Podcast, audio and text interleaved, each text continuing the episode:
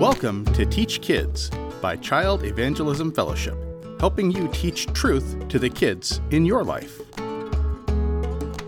What's your favorite holiday?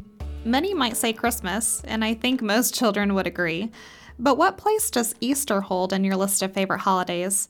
I'd like for you to consider three reasons why Easter should be one of your favorite holidays, and ways you can help the kids in your life make it theirs too. Christmas may be the time we exchange gifts and even consider God giving the gift of His Son, Jesus. But the best gifts ever given to each of us came as a result of those critical events surrounding the resurrection.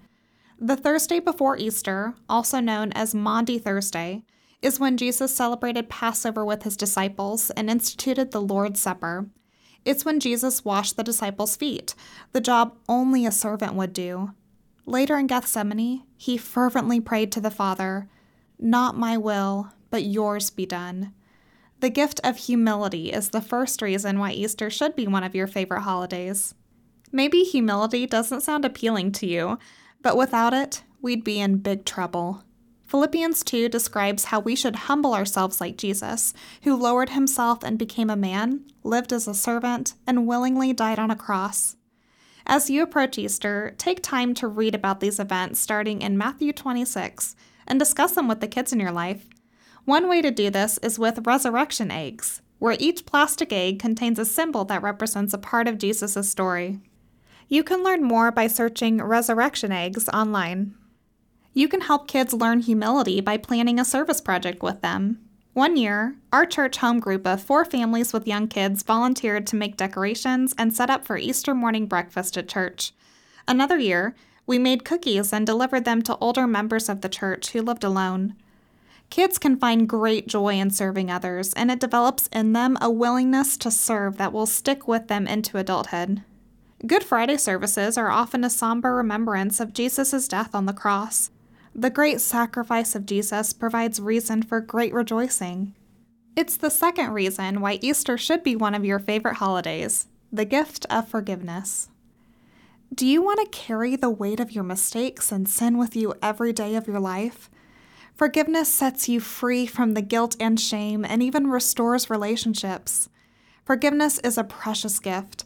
We were all born separated from God, but Jesus came to change that. To explain this to kids, take two glass jars, one with bleach and the other with water and liquid food coloring added to make it look dark. Show kids the dark jar and talk about how sin makes their lives unclean before God. Show the jar with bleach and explain that although Jesus lived a perfect life, he willingly died on a cross to take the punishment for sin. Pour bleach into the dark jar so it becomes clear. Explain that when you believe in Jesus as the only way for your sin to be forgiven, you will be made right with God.